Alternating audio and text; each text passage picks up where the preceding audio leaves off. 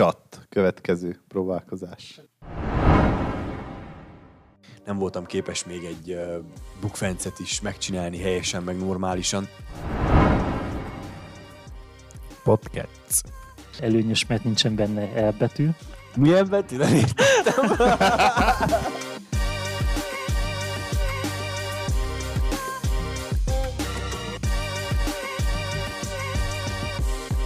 Sziasztok! Ismét jelentkezünk a Podcast podcastünkkel, amelyik név ö, az előző műsorban született, és azért is előnyös, mert nincsen benne elbetű. Sziasztok.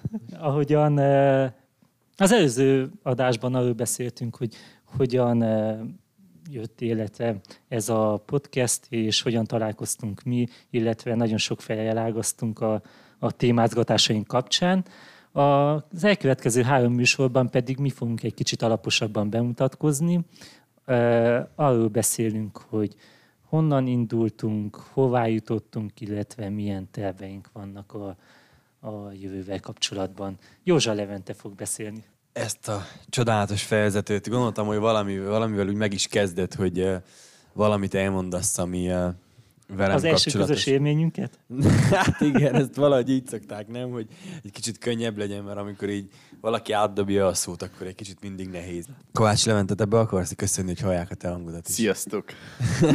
Jó, ez is meg volt. Igen, említettük a, a, az ezelőtti műsorban is, meg ugye itt is uh, ismét szóba került az, hogy mind a hárman valamilyen úton, módon, de itthon maradtunk itt a környéken, jelen esetben Székelyudvarhelyen is.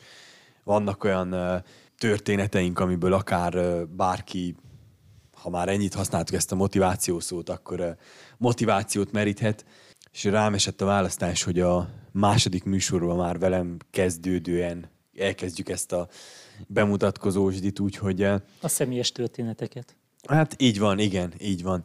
És kezdeném is azzal, hogy amikor egy kicsit elkezdtem készülni, hogy mivel is kezdődhetett az én történetem, akkor egyből az jutott eszembe, hogy ahhoz képest, hogy most hogy élem meg a mindennapjaimat, ezelőtt egy jó pár éve, még tényleg kisiskolás koromban nem voltam képes még egy bukfencet is megcsinálni helyesen, meg normálisan, és emlékszem, hogy hogy akkor ebből milyen nehézségeim származtak, hogy, hogy, vagy mennyire nagy frusztráció volt bennem, hogy tényleg, hát ki kell mondjam, hogy ennyire egy tökkel ütött boldogtalan gyermek voltam, és azt próbáltam előkotorni, hogy hol volt az a pont, amikor összejött ez a bukfenc, persze átvitt értelembe, és, és ez a bukfenc után úgy elindultam egy olyan úton, ami ide vezetett, ahol most jelen pillanatban állok vagy ülök, és ez talán ott volt, amikor a tizedikes koromba feljöttek a, a nagyok a mi emeletünkre, a 11 vagy 12-esek, és azt mondták, hogy hát van bent ott a központban egy olyan esemény minden évben, hogy diáknapok, és azon belül diákpolgármester választás. És volt nekem egy akkorai akivel amúgy az is nagyon jó kapcsolatot ápolunk, vagy nagyon jó barátok vagyunk, Bíró Csaba nevezetű osztálytársam, aki aki egy olyan személy volt, aki szeretett mindenbe benne lenni, és uh, azt mondta, hogy hát próbáljuk meg, induljunk a diákpolgármester választáson, hát milyen jó buli, végig szórakozzuk az egészet. És akkor igazából ott ő győzött meg engem arról, hogy készítsünk egy ilyen csapatot, és ő mindig egy picit olyan személy volt, hogy ő rettentő sokat tudott uh, segíteni az embereken, vagy nagyon-nagyon a háttérben nagyon-nagyon odarakta magát, de sose szerette azt, hogy ő szerepeljen és oda nyomott engem, hogy én legyek a diákpolgármester jelölt. Én, aki, aki tényleg arról voltam híres, hogy nem, nem, nem szerettem a középpontba lenni, meg, meg nem is voltam erre, akkor úgy éreztem, hogy alkalmas. Én amúgy ezt, ezt a történetet hallottam már korábban többször, és mindig meglepett ez, hogy, eh, hogy ilyen visszahúzódó, szóval hogy nem szerettem a középpontban lenni. Mármint csak abból elindulva, hogy ugye azért te vagy a legaktívabb közülünk Facebookon, Instagramon, ami a, akár az, az üzletnépszerűsítést, vagy bármit Mhm. jelent. Ne, e, mondom, tehát itt, itt volt az a, az a pont szerintem, amikor ez úgy, eh, ez úgy átfordult egy ilyen bookfence formájába, és, eh, és igazából akkor most kimondtam egy bűvös szót, ez igazából. Tehát, hogy akkor, akkor indult el egy olyan dolog, hogy hát jó, akkor próbáljuk meg, és most ugorva egy két hetet megnyertük akkor ezt a diákpolgármester választást, és én ott akkor egy évig diákpolgármester lettem, ami igazából csak egy ilyen szimbolikus dolog volt. Tehát, hogyha akartál, akkor tudtál valamit csinálni, vagy, vagy ha akartál, akkor utána élhettél úgymond ezzel a neveddel, de hogy ez csak tényleg egy ilyen szórakozás volt az egész. Mi akkor ott annyit hoztunk, vagy olyan lábnyomot hagytunk magunk után, hogy akkor ott szerveztünk ennek köszönhetően egy olyan bajnokságot, amit utána öt évig még szerveztek utána az iskolánkban, meg akkor létrehoztunk egy olyan vándorkupát, ami, amit azután is öt éven keresztül minden évben az azutániak megszerveztek, és ez úgymond a mi nevünkhöz fűződhető téma volt, úgyhogy valami nyomot hagytunk, de hogy igazából csak egy szimbolikus dolog volt. Viszont ott akkor rájöttem arra, hogy igazából egy nagyon-nagyon vagány dologgal összekötve hogyha valaki akar valamit, akkor azt úgy el tudja érni. És ott volt ez a töréspont, amikor azt éreztem, hogy tehát én nem akartam ilyen, nem tudom én, milyen közszereplő témát vállalni, de, de akkor ott jól esett az, hogy, hogy uh, tudtunk valamit egyáltalán nyerni. Tehát akkor ott ez tényleg egy ilyen nagy fordulópontnak számított. És igazából a, azok az éveim utána mind úgy zajlottak, hogy utána már direkt nem akartam ezekből mind kimaradni, mert éreztem, hogy ez egy ilyen nagy fejlődési lehetőség mindenféle szempontból, meg próbáltam minden olyan esemény, amiben részt veszek, azt a pozitívumot látni, hogy, hogy igenis ez fejleszt engem, mint embert. És akkor, hogyha mondjuk ugrok még egy nagyobbat, mondjuk egy több évet, akkor elérkeztünk oda, hogy le kellett tenni azt a bizonyos érettségit, és el kellett dönteni, hogy jó, oké, ez így nagyon-nagyon érdekes négy év volt ez a 9-12, de hogy mi lesz utána belőlem. És tudni kell azt rólam, hogy egy olyan családban nőttem fel, ahol igazából soha nem nélkülöztünk semmi fontosat, viszont láttam azt a szüleimmel, hogy nagyon-nagyon oda kell rakják magukat azért, hogy mi ezt mind megkaphassuk. Tehát, hogy megkaptunk mindent, ami fontos volt, viszont láttam, hogy például édesapám ő két váltásban reggeltől estig dolgozott azért, hogy nekünk mondjuk mindenünk meg lehessen, és láttam azt már a testvérem példájából, aki jóval, tehát hogy igazából hat éve nagyobb nálam, hogy az egyetemeztetés akkor nagy, hát most nem mondom azt, hogy teher, ezt esetleg ők tudnák elmondani, de hogy hogy eléggé nagy munka volt számukra, hogy egy két gyereket ki egyetemeztessenek. És akkor én megpróbáltam egy olyan szakmát választani, ami nem akartam divat, divat szakmát választani, hanem egy olyan irányba akartam elindulni, amivel minél hamarabb le tudnám vetközni azt, hogy ők ne kelljen több pénzt belünk, belénk öljenek, hanem én minél hamarabb azt munkára tudjam fordítani. És akkor abban az időben nekem ez a számítógépes világ, de hát ugye melyik gyereknek nem, nem ez az a téma, ami akkor abban az időben nagyon tetszett. Nekem ez a számítógépek meg az informatika világa fogott meg nagyon. És eldöntöttem, hogy egy olyan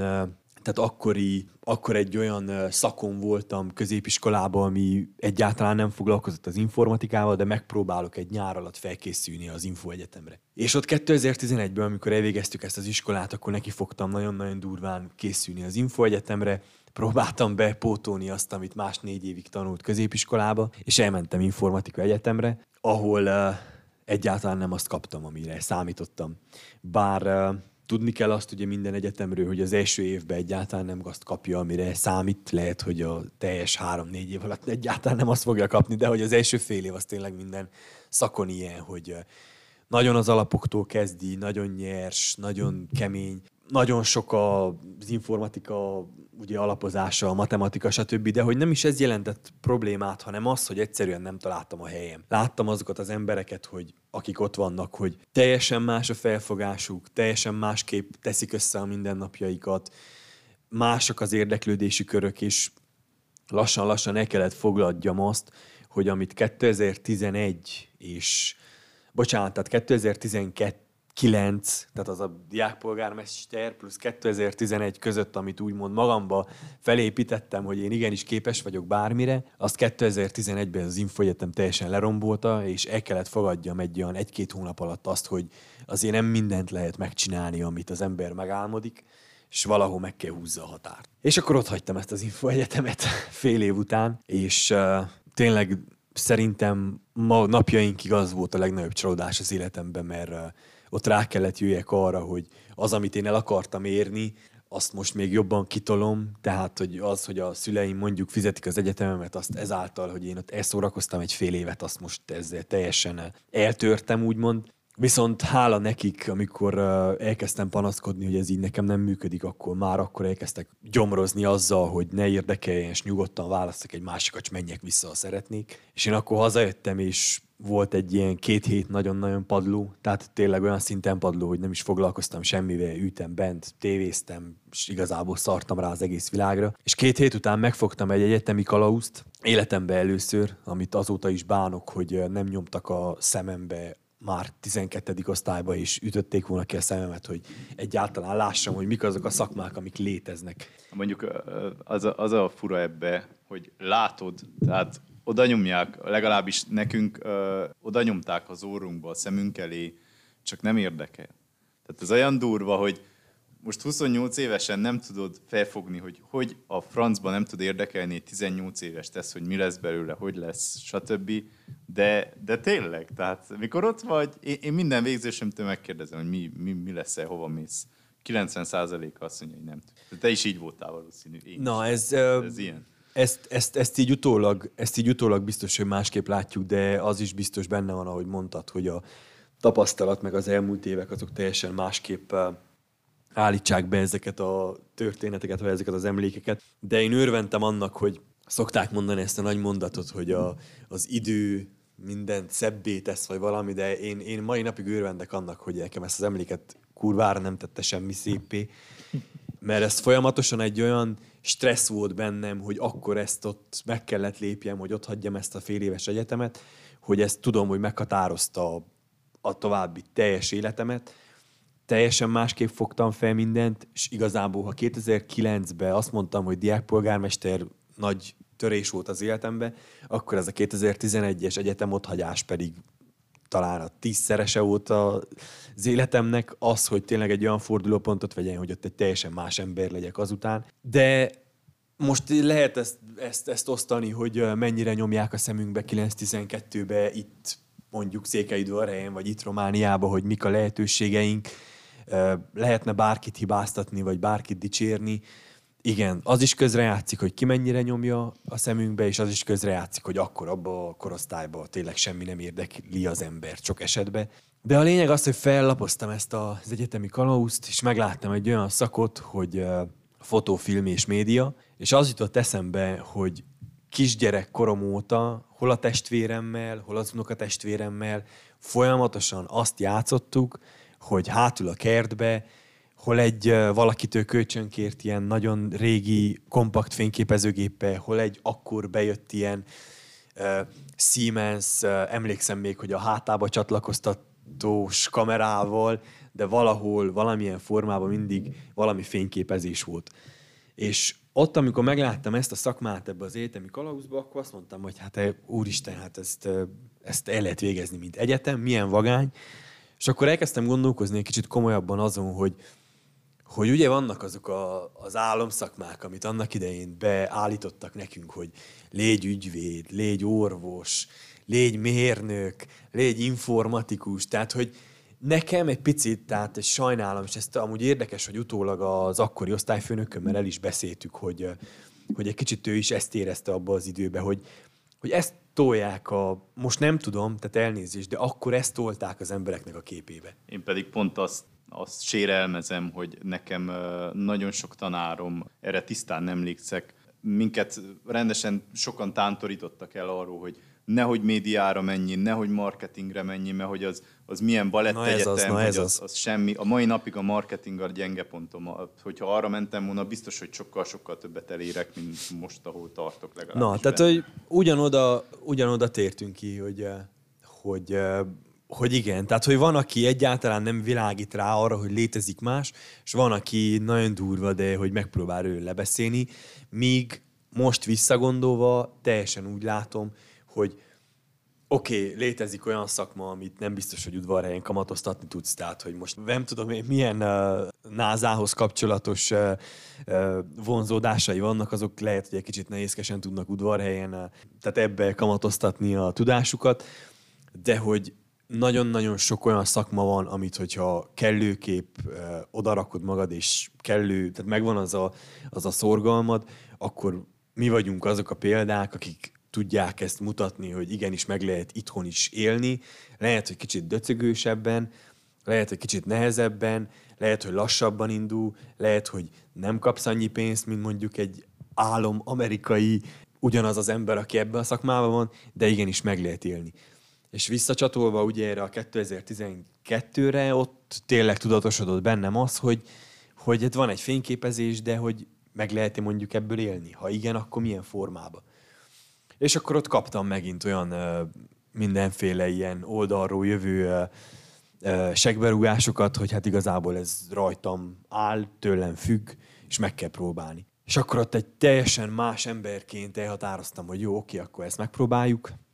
Csak akkor bejöttek ilyen nehézségek, hogy hát jó, oké, hogy fotós akarsz lenni, csak hát mi az első probléma, amiben ütközhetsz, hogyha fotós akarsz lenni, Hát, hogy kell egy fényképezőgép. És ez a téma ugye megint ugyanaz, hogy, hogyha mondjuk nincs apuka, aki nyakadba akasszon karácsony estéjén egy uh, 5-6 ezer lejes kis táskát, amiben van két objektív és egy gyengébbecske gép, akkor lehet, hogy ez a szakmád nem biztos, hogy olyan jól fog haladni a következő évekbe. De akkor neki fogtam dolgozni, és akkor itt most túlugornék, és nagyon tényleg címszavakból elmondanám azt, hogy hogy az első munkám ott az volt, hogy vidámparkosokkal jártam mindenféle román városokba, és álltam egy vidámparkba egy bizonyos játék mellett, ahol igazából jegyszedő voltam.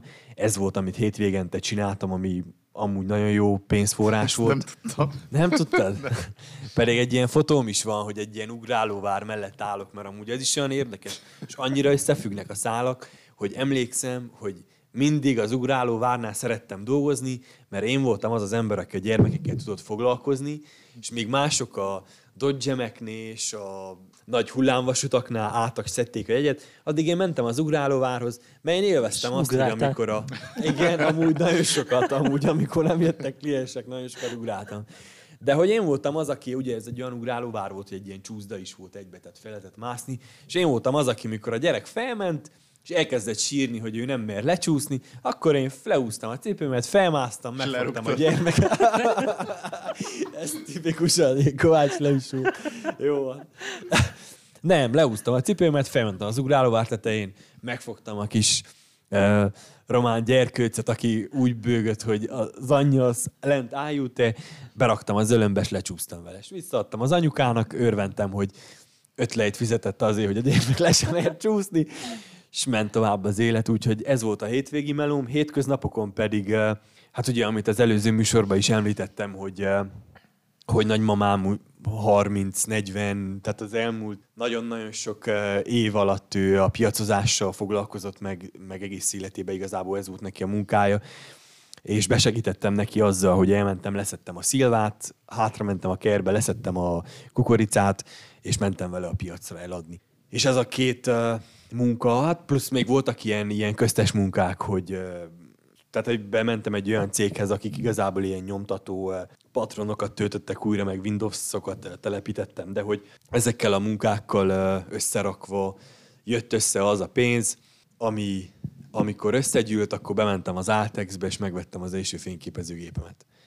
És amikor megvettem az első fényképezőgépemet, akkor el kellett kezdeni használni, és ugye nagyon sok embernek jöhet az az érzés, amikor életében először megfog egy DSLR fényképezőgépet, hogy oké, okay, hogy előtte kismillió videót, meg kismillió oldalt elolvastam arról, hogy ez hogy fog működni majd, amikor megveszem, de megvettem, és egy nagy szarót minden. Tehát szarképeket csináltam, azt sem tudtam, hogy mi, hol, merre.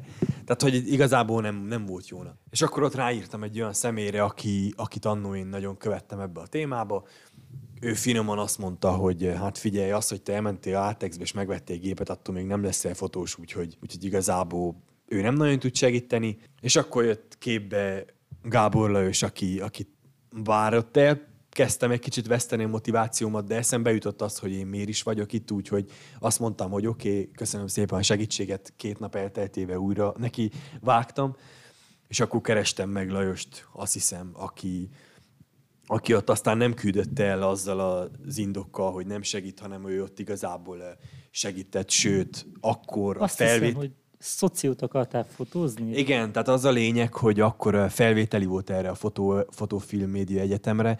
Az volt az érdekes, hogy ugye még az Info Egyetemre bejutottam média szerint, és a médián volt annyira jó, hogy simán bejutottam ingyenes helyre. Addig ez egy, egy ilyen nagy hátrány volt a fotofilm médiában, hát hátrány, nem hátrány, de hogy felvételi volt. És nekem meg kellett keresni a pénzt az első fényképezőgépemre, az amikor meglett, akkor nagyon gyorsan meg kellett csinálni a felvételi munkámat, mely munkát is le kellett adni, plusz fel kellett készülni arra, hogy ott volt egy vizsga, amin át kellett úgymond menni, mint felvételi.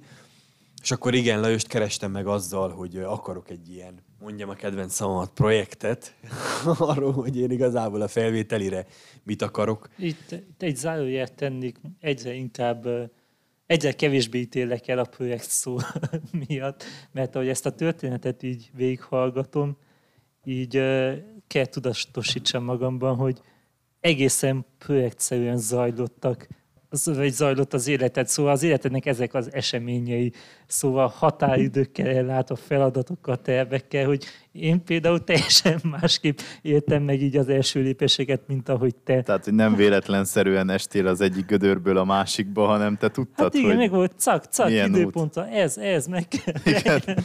Hát igen, na ez is, ezt, ezt én még soha nem hallottam ilyen formában, de ettől is, Most ettől így is hangzik. érdekes, hogy Ez más, teljesen így hangzik. Teljesen más szemszögből ki, hogy látja ezt az egészet. Na, de hogy igen, ott maradtunk el, hogy, hogy ott kellett egy olyan téma, amiben, amiben Lajos nagyon sokat segített, mert olyan embereket ismertem meg általa, akikkel egy egész jó kis sorozatot össze tudtam hozni a felvételire, és ott akkor emlékszem is, hogy egy olyan helyre tudtam pont bejutni ezzel a felvételi munkámmal, plusz a vizsgával, hogy nem csak, hogy ingyenes helyre, hanem az ösztöndíjas helyet is megkaptam, ami akkor Fú, hát valami tizen voltunk a szakunkon, és talán az első kettő volt ösztöndíjas, vagy valami ilyesmi. Tehát, hogy tudom, hogy vagy, a, vagy az első négy, nem tudom. Tehát a lényeg az, hogy, hogy ez olyan érdekes volt, emlékszem akkor az embereknek a szemébe, hogy így amikor hazajöttem, akkor azt kérdezték, hogy hogy van az, hogy egy infoegyetemet olyan szinten hagysz ott, hogy egyáltalán nem megy, nem akarod, nem, nem érzed, nem tudod, nem érted, stb. És hogy van az, hogy rá egy fél évre elmész megint Kolozsvárra, és ösztöndíjas vagy egy egyetemen.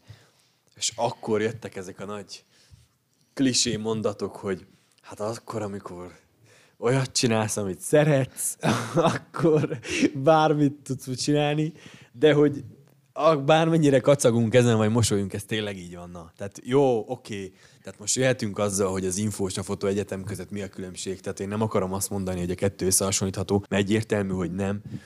Meg ég és föld a különbség, meg azért valljuk be, hogy, hogy a mi egyetemünk az könnyen elvégezhető volt. És ezt kimerem mondani, viszont nem volt könnyű utána ezzel valamit kezdeni. Tehát ott azért ez, ez, ez között is nagy különbség van.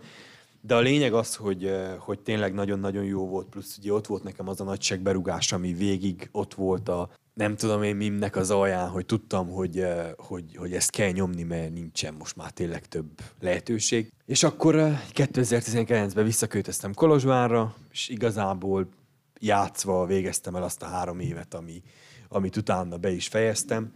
És akkor jött megint egy olyan érdekes dolog, ha most megint ugrok három évet, hogy államvizsga projektként azt mondtam, hogy valami olyan dolgot akarok letenni az asztalra, amit, aminek, aminek legyen megint egy ilyen lábnyoma ebbe az életbe.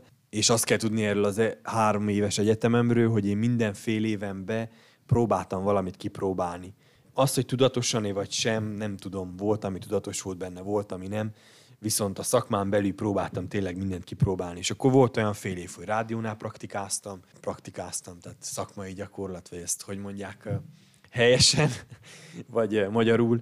Volt olyan fél év, amikor itthon egy helyi portálnak fotóztam be igazából, tehát ott kiment akkor három-négy ilyen riport, amit a, hát igazából kimondhatom az itt- itthoni, itthoni ö, uh.ru-nak, akik cserébe aláírták a szakmai gyakorlathoz szükséges papírjaimat.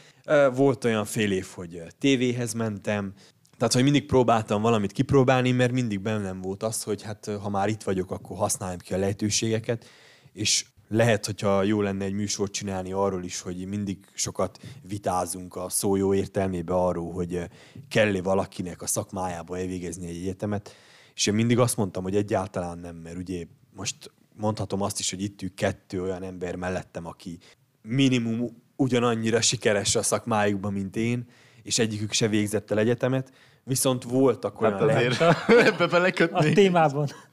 Ja, ja bocsánat, oké. Okay. Tehát, hogy igen, erre értettem, hogy a témában nem végeztek egyetemet, de erre, erre értettem, igen.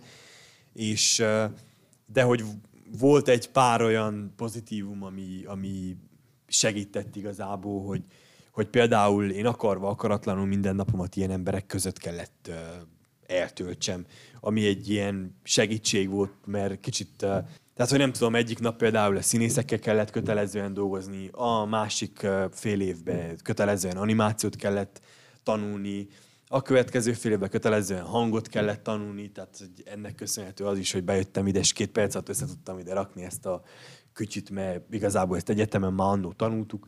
Na, tehát hogy ez is egy érdekes téma lehet majd a jövőre, hogy, hogy mi az, amit az egyetem ad, és mi az, amit nem. Mert tudom azt, vagy látom rajtatok is, hogy mint szakma nem kell, de, de mondjuk lehet előnye is, vagy mondjuk pont lehet hátránya is. Szóval szerintem inspirálhatnak onnan emberek, és uh, mindenképp az előnye az, hogy kicsit kinyílik a szemed. Kijössz otthonról, kimozdulsz a komfortzónádból, a városodból, találkozol olyan emberekkel, akivel másképp nem biztos, hogy... Ja, hát igen, hogyha általánosságban akarunk beszélni az egyetemi életről, akkor biztos. Tehát, ö, Igen, Hát kinek hogy, mi, az is. Azt, hogy nem kell, én egyáltalán nem jelenteném ki, csak másféle hozadékait emelném ki, mint amit ugye Lobo is mondott, hogy amilyen kapcsolatokat ott többek között össze tud gyűjteni, meg ápolni tud az ember, az nagyon hasznos tud lenni az életében. Illetve, hogyha olyan egyetemre jársz, amiben tényleg foglalkozni, vagyis amivel foglalkozni akarsz az életedben, akkor igenis kell. Igen, most ugye, ha már én kimondhatom így saját magamról, hogy eléggé sokszor a szememre hányjátok azt, hogy, hogy talán én vagyok az az ember, aki az ilyen kapcsolatok terén mindig van valaki, akinek szólni, vagy mindig van, akit megkeresni, hogy igen, például ezt is hozzásegített ahhoz, hogy, ö, hogy egy olyan, olyan egyetemen voltam, ami mondjuk szakmához kapcsolódós, akkor, akkor ezáltal is volt mindig egy olyan kapcsolat a, nem tudom, telefonkönyvben, vagy bárhol, ahol, ahol tudtam, hogy valakit megkereshetek, vagy, vagy ö, megkérdezhetek, vagy találkoztam a szaktársaim között olyan személlyel, aki utólag segíthetett. A másik előnye az, hogy, ö, hogy olyan egyetemet végzel, ami a saját szakmáddal kapcsolatos, hogy bár amit én mondjuk a mai napig nem kellett használjak, de van, aki használhatja, hogy a CV-m az három év után tíz oldalas volt, jó, három oldalas volt, míg mondjuk, aki nem végzi el a szakmájába ezt a szakot, annak lehet, hogy nem lesznek a CV-jébe olyan dolgok, hogy például el tudtam mondani akkor magamnak, hogy praktikáztam, vagy szakmai gyakorlatoztam tévénél, rádiónál, amit hogyha mondjuk ki akartam volna menni külföldre, és akartam volna jelentkezni egy tévéhez, akkor lett volna már a CV-mbe egy olyan, hogy én dolgoztam itt. Ami ugye sokszor egy állásinterjún előnyt jelenthet. Tehát igazából ez a kettő a kapcsolat és a CV az, ami, amit én egy előnyként emelnék ki abból, hogyha valaki a szakmájába Igen, ez, ezek akkor jók, hogyha az a valaki az egy kicsit is olyan, mint te. Tehát ez, ez azért nagyon fontos, erről már beszéltünk, és erről volt szó, de tényleg, tehát szerintem nekem a, a, az egyetemmel kapcsolatban az egyik legfontosabb dolog, amit itt ebből a sztoriból is ki lehet emelni, hogy, hogy kell akarjál valamit, valamit csinálni. De az, hogy odamész, az, az messze nem elég. Azzal még semmit nem érsz. Tehát lehet, hogy úgy jössz ki belőle, hogy elment három évet. Úgy is lehet amúgy egyetemet végezni, meg így is. Na, hát igen, és ennyit akkor az egyetemről, de hogy, hogyha vissza, visszaugrok egy picit oda, hogy ugye államvizsgázni kellett, és hogy hogyan is indult ki ez a, ez a téma, amiben most egy kicsit belebonyolottunk, az az, hogy, hogy államvizsgának egy érdekesebb témát akartam választani, és akkor jött egy olyan lehetőség, hogy nyílt egy, ismét egy olyan kapcsolat, ahol megismerkedtem egy Afrikába járó csoporttal, és akkor ott Kovács Levinek is eh, tehát hogy Kovács Levinek is szóltam, vagy őt is bevontam abba, hogy lehetőségünk lenne kiutazni Kenyába egy ilyen kéthetes, nem is tudom, tíz nap, vagy két hetet, vagy mennyit voltunk? Tíz nap. Tíz nap. Számoltuk is rendesen, Fú, hogy mire mekkorát, lesz elég. Mekkorát nyögtél. tíz napot voltunk, igen, Kenyába. Tehát, hogy jött egy ilyen lehetőség, hogy kiutazhatunk, és aznak a csapatnak is úgymond egy pozitív társai voltunk az egész projektnek, mert, mert nekik is jól jött az, hogy egy fotós és egy filmes mondjuk elmegy velük és dokumentálja az egész ott létet éltünk is a lehetőséggel az, hogy most uh, hogyan készültünk fel erre, hogy miken mentünk át, vagy hogy ott mik történtek.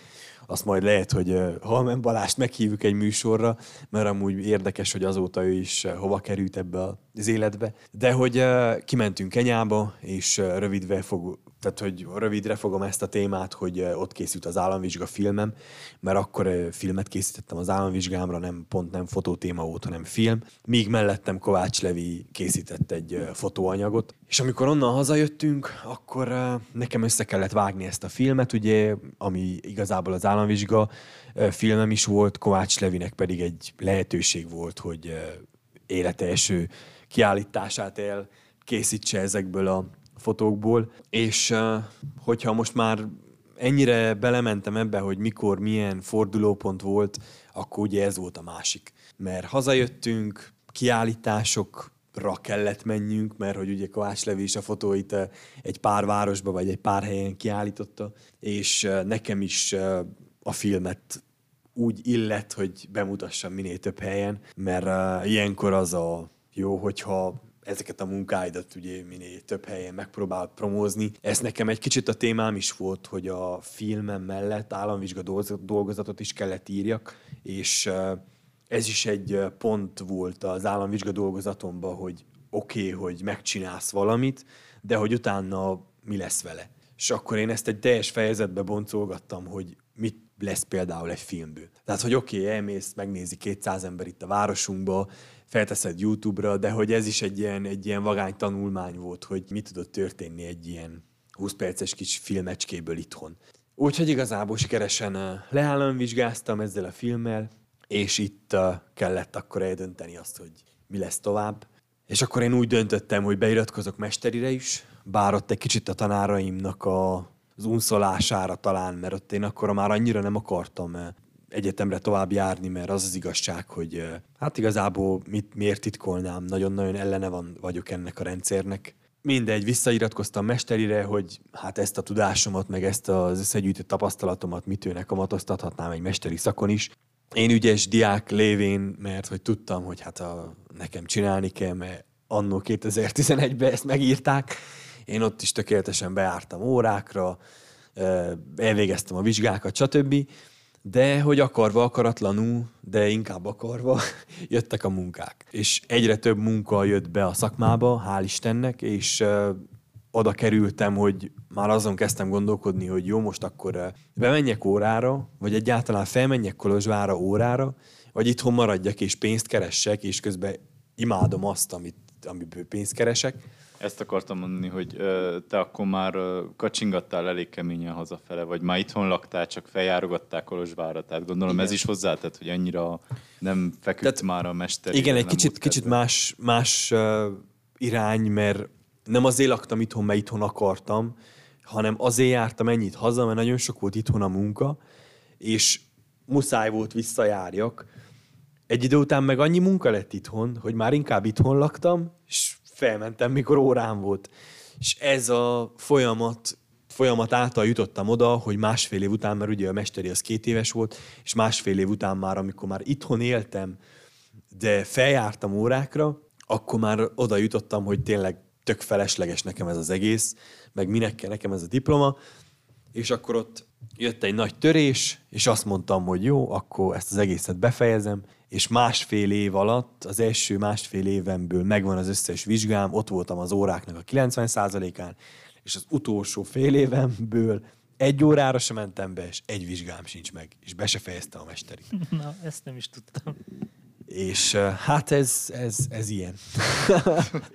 Viszont tehát amúgy, amúgy érdekes az, hogy a mai napig egy olyan minimális frusztráció bennem van az, hogy be- frusztrációként ott van bennem, hogy miért nem fejeztem be, ha már csak egy fél év volt, de, de olyan jól esik kimondani azt, hogy a mai napig tényleg nem lett volna szükségem arra a diplomára, bár még mindig látom azt, hogy azért lehet, ha egyszer szükségem lenne arra, de Az én helyzetem lehet, hogy még meredekebb, mert én a mesterét befejeztem, csak a diplomát nem vettem ki még a mai napig. És ha megvan az a diploma, Hát ezt a Bábes Bójai Tudományegyetem titkársága lehet, hogy választ tudna adni. Jó, tehát akkor, hogyha a Bábes Bolyai Tudományegyetemnek a titkárnője hallgatja, akkor megkérjük szépen, hogy Gábor Szávta, vagy akkori nevén Gábor Lajos diplomáját nézze meg, hogy hát, Megvan-e?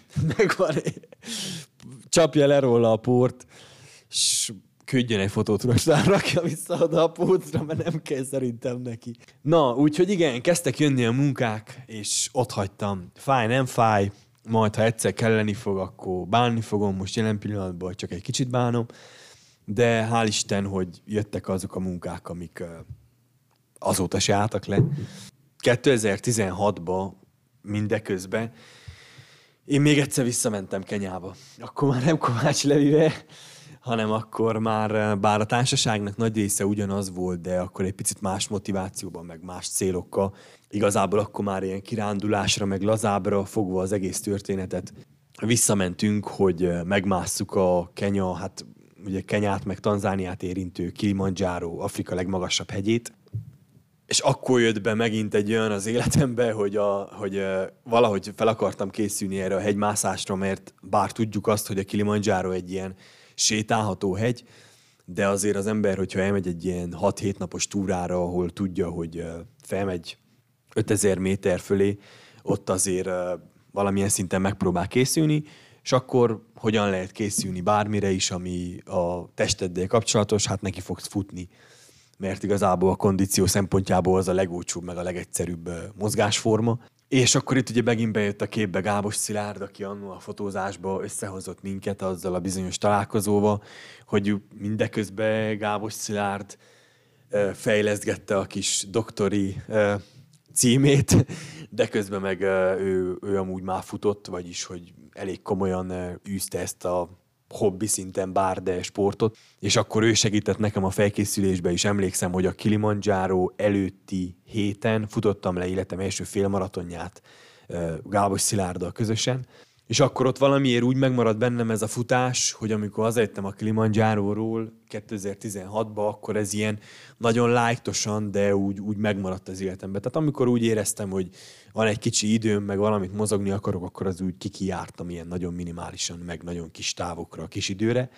És onnan a Kilimanjáróról hazaérkezve, ugye persze, hát szakmához híven vittem a felszerelésemet, és ott is azért készít, készült ilyen-olyan kis filmecske, meg fotó, amiből akkor ö, vlogolni kezdtünk, ö, ami megint egy olyan téma volt, hogy én igazából csak ki akartam próbálni ezt a szakmát. Úgy, ahogy annó kipróbáltam az esküvőt, a termékfotózást, a rádiót, a tévét, a stb. ki akartam próbálni, hogy hát milyen az, hogy vlogolni, milyen az, hogy megszólalsz egy kamerába, el kell mondja egy mondatot, azt össze kell vágd, azt kidobod az emberekhez, az emberek mit szólnak, tehát ez is egy ilyen nagyon érdekes történet.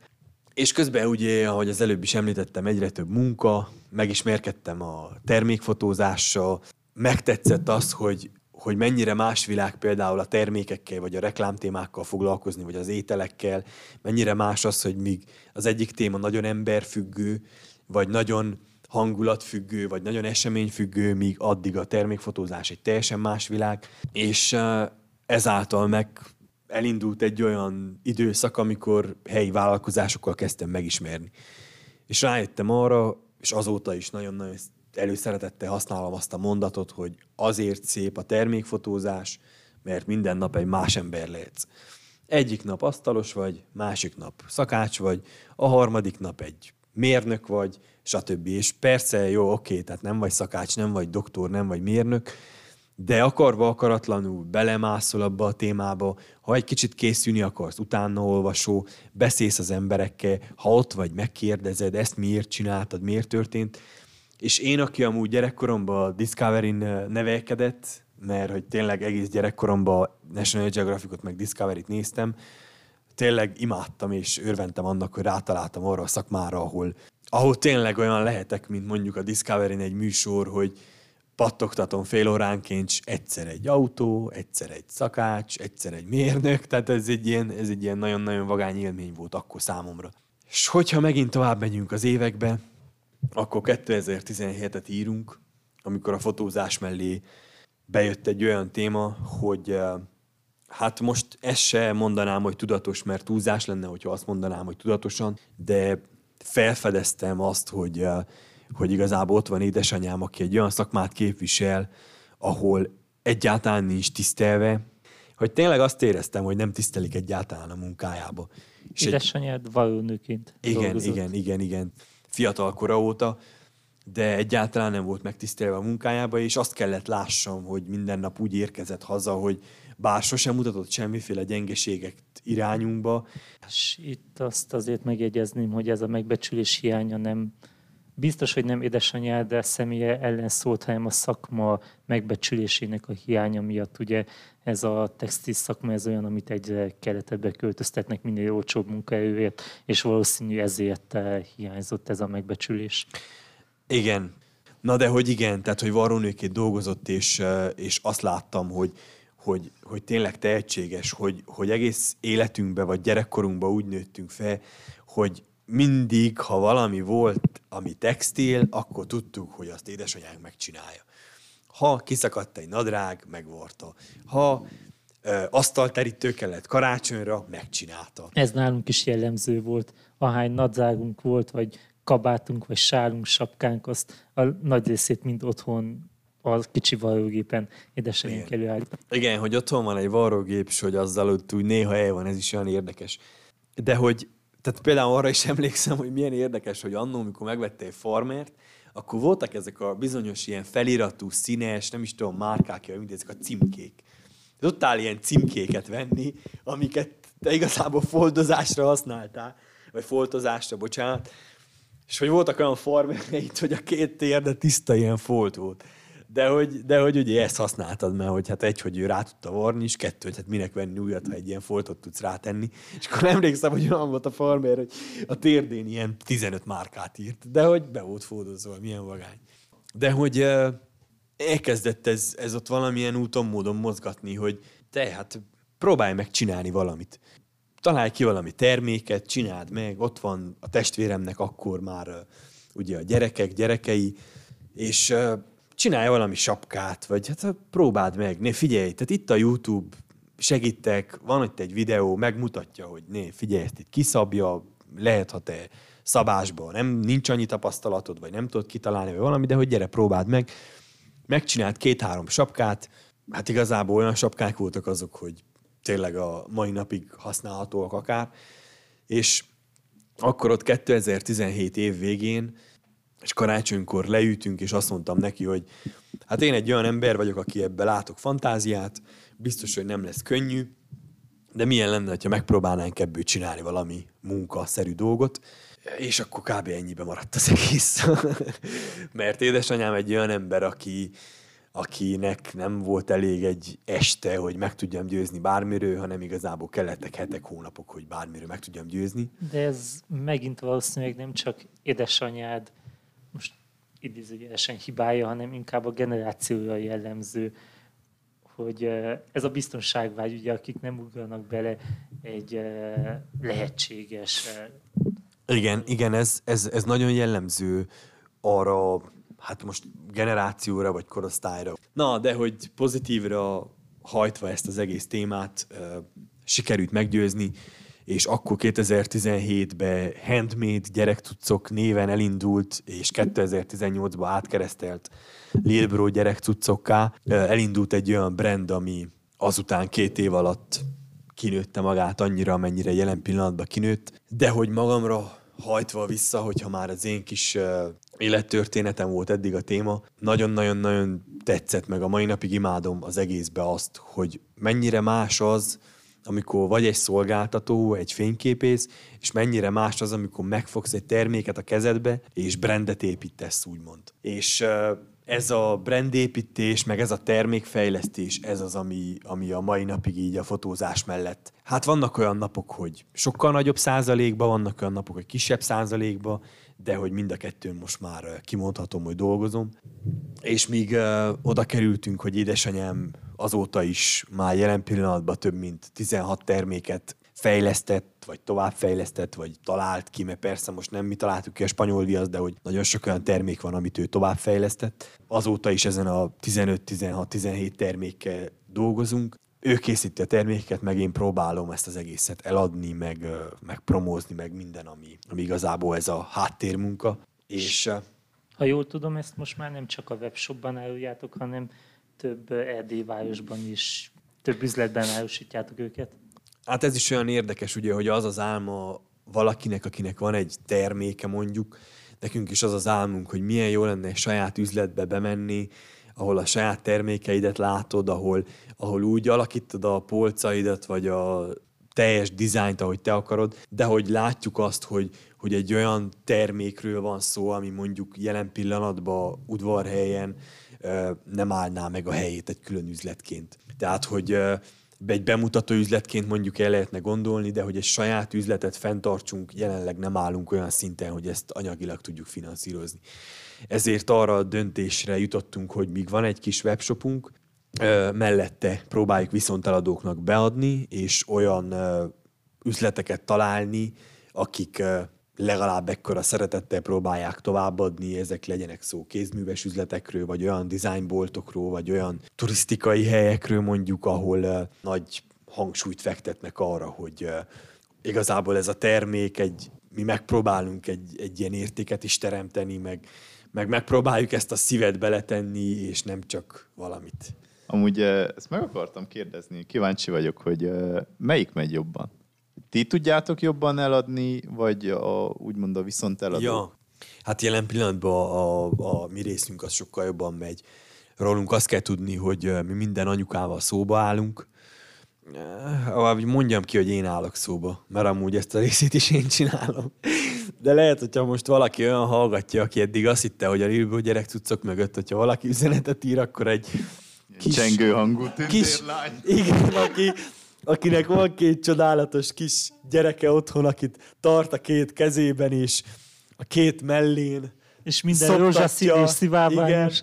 Addig van a háttérben egy szakállas 28 éves arc, aki megpróbál szépen válaszolni ezeknek az anyukáknak, de a miénk megy jobban, mert tényleg mindenkivel szóba állunk, és az nekünk jelen pillanatban erősségünk, hogy nagyon-nagyon testre szabhatóak és nagyon-nagyon egyediek a termékek olyan szinten, hogy ő válassza ki azt, hogy milyen legyen a vastagság, ahhoz milyen anyagot párosít, és esetleg például vannak olyan termékeink, ahol el kell mondja a méretet azért, hogy az majd tökéletes legyen számára.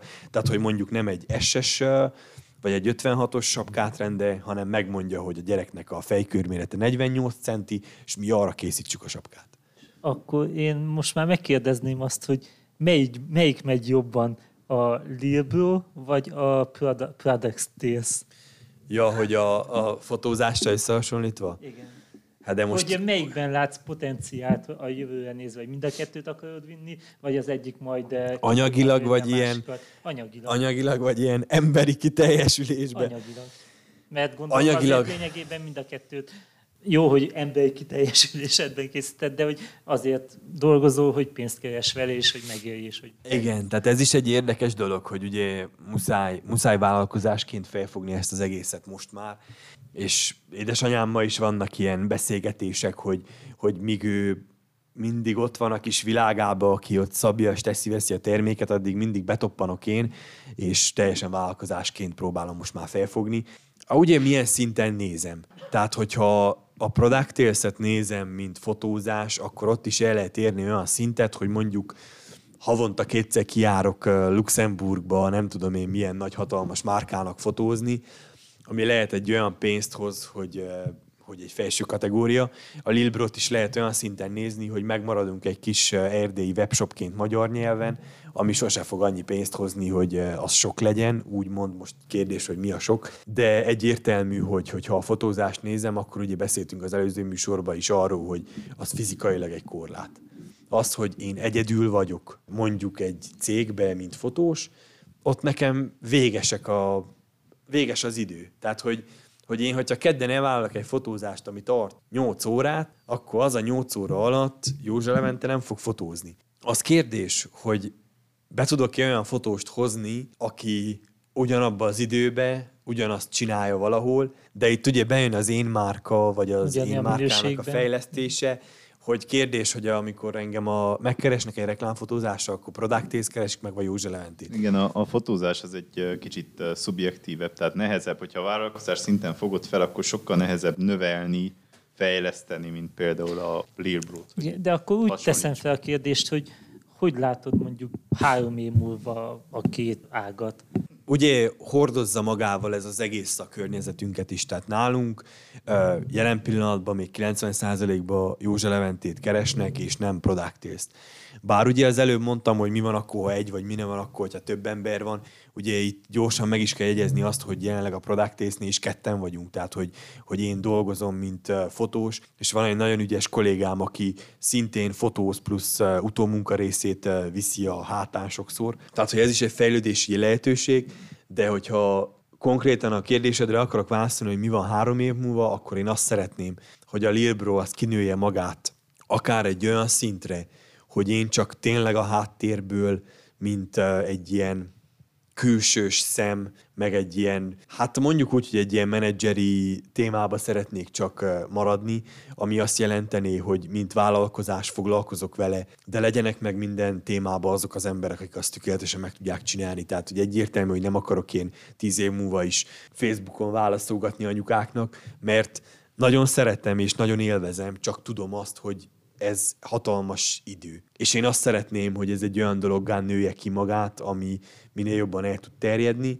és azt szeretném megint visszacsatolva a legelső Lilbros témára, hogy édesanyám is ebbe a cégbe elérjen egy olyan szintet, hogy tényleg ebbe a korba, amiben jelen pillanatban ő van, most már tényleg csak azzal foglalkozzon, amit szeret, vagy amiben teljesen ki tud teljesedni, és mondjuk, hogyha ő azt mondja, hogy hát ő nem szeret szabni, akkor ne szabjon hanem akkor tervezze a termékeket, csinálja, és mondjuk legyen ott egy pár olyan kolléga, akik, eh, vagy munkatárs, akik, eh, akikkel közösen elvégzi ezeket a dolgokat. Tehát igen, ha anyagilag nézzük, akkor azt szeretném, hogy a Lil Bro azért úgy elhagyja a Product Taste-t. A Product Taste meg megmaradjon egyfajta szerelemprojektként, mint ahogy te is például sokszor beszélsz arról, hogy az esküvőt olyan szinten szeretnéd megtartani, hogy csak annyit csinálja, amit tényleg száz százalékban élvezni tudsz, meg olyan, olyan emberekkel dolgozzál, akik nagyon ilyen hozzád közel állnak. Úgy a Product én is azt szeretném, hogy egy olyan dologgá nője ki a reklámfotózás is magát, ami, ami egyfajta ilyen, uh, ilyen nagy löket tud lenni minden nap, és igazából azt szeretném, hogy ez a kettő valahogy tudjon működni. Szóval jól értem-e, hogyha úgy értem, hogy a Product Taste lesz az, ahol te mindig jelen leszel, a Libro pedig az, ami multinacionális cé- cég, és veszed belőle a jaktokat, meg a helikoptereket. Meg Nem, tuti, hogy a Lil Bro nem lesz ilyen amúgy. Jó, bocs, tehát nem mondhatok ilyet, hogy tuti, hogy nem, de őszinte leszek, a Lil Bro már nem lenne Lil Bro, hogyha egy ilyen multiván nőné ki magát, mert lehet, hogy elfajzik egy-két olyan irányba, ami már nem lesz ez, ki tudja, hogy mit hoz a jövő, de a Lil Bro jelen pillanatban, amiért Lil Bro, az, az, az meg kell maradjon ebbe a formába, maximum le kell osszam azokat a feladatokat, amiket jelenleg csak én csinálok, viszont úgy érzem, hogy tanulhatok. Szóval mi lenne egy ideális fölállás a Libro esetén? Fúha. Most itt uh, lesz egy ilyen nagy gondolkodási idő, amit majd ki kell vágjak. Hát nem, nem tudom. Ezen őszintén nem gondoltam. Tehát most milyen szinten ideális? Hát úgy, amit te el tudsz képzelni, hogy, hogy ez az a méret, amivel, ami számodra a, úgymond a megfelelő, hogy ugye mondtad, hogy nem tudnád, vagy talán nem is akarnád, hogy ilyen nagy nemzetközi cégén nője ki magát. Ezek lehet, hogy ilyen szép reményű vállalkozások, de nem feltétlenül a legjobb választás mindig. Hogy hogyan tudnád elképzelni, hogy ilyen kicsi családias, tíz tagú csapattal készítettek ezeket a cuki gyerekkel, cuccokat, amit a lányunk is viselt a mai nap is, vagy pedig tényleg egy ilyen nagy nemzetközi piacra törő cégben gondolkodsz? Valahol a kettő között keresném.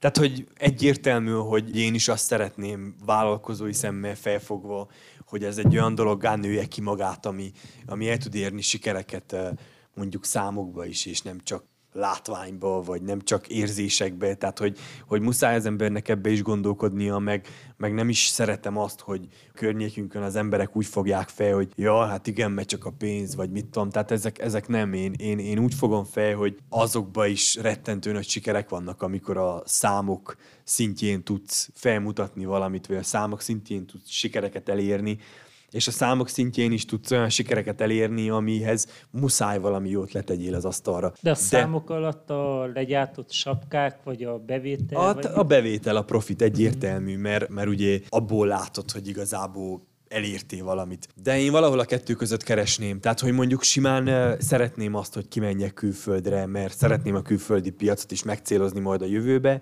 viszont nem tudom elképzelni magam egy uh, világmárkaként.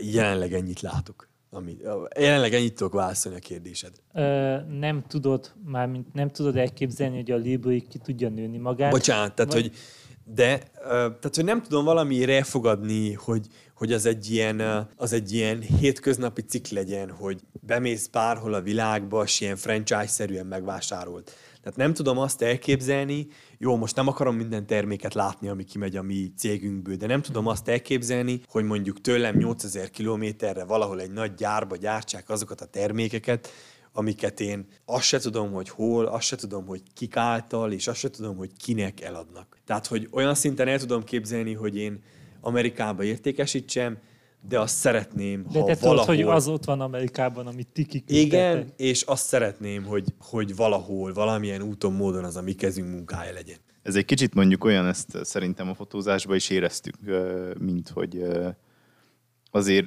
idővel, idővel egy picit lazítasz ezeken a dolgokon. Tehát uh, én, én éltem azt a napot, amikor konkrétan egy délutánon keresztül fog, foglalkoztam egyetlen képpel. Tehát, hogy biztos, hogy uh, biztos, hogy te is, te is fogsz lazítani ezen a dolgon, csak az embernek a szívecsücske az elején uh, nagyon minden, aztán egyre több tapasztalattal, meg egy, egyre több hát beletett rutinnal, idő. A rutin az, igen, ami... igen. Én azt látom, azt látom már most, meg, meg vannak ilyen álomötletek, hogy simán lehetne ilyen albrendeket létrehozni, amivel mondjuk, tehát hogy igazából tömegcikké válhatna mondjuk például a sapkánk.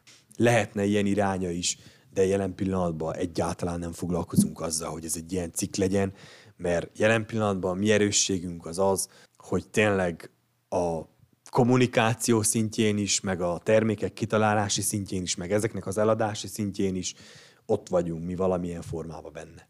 Úgyhogy a 2018-tól épülő létbe a gyerekcuccokról ennyit, és hogyha le akarjuk zárni most már lassan ezt a témát, hogy, hogy azért legyen valami keret is ennek az egésznek, akkor ugye itt ugranék most megint 2018 után egy ilyen 19-be, amikor itt a futás témám teljesedett ki olyan szintre, hogy azóta is egy ilyen nagyon szerves része maradt az életemnek, de ebbe a témában majd szeretnék valaki olyat meghívni, akivel itt közösen el tudunk beszélgetni akár egy órán át a futás, meg a mindenféle ehhez kapcsolatos témákról.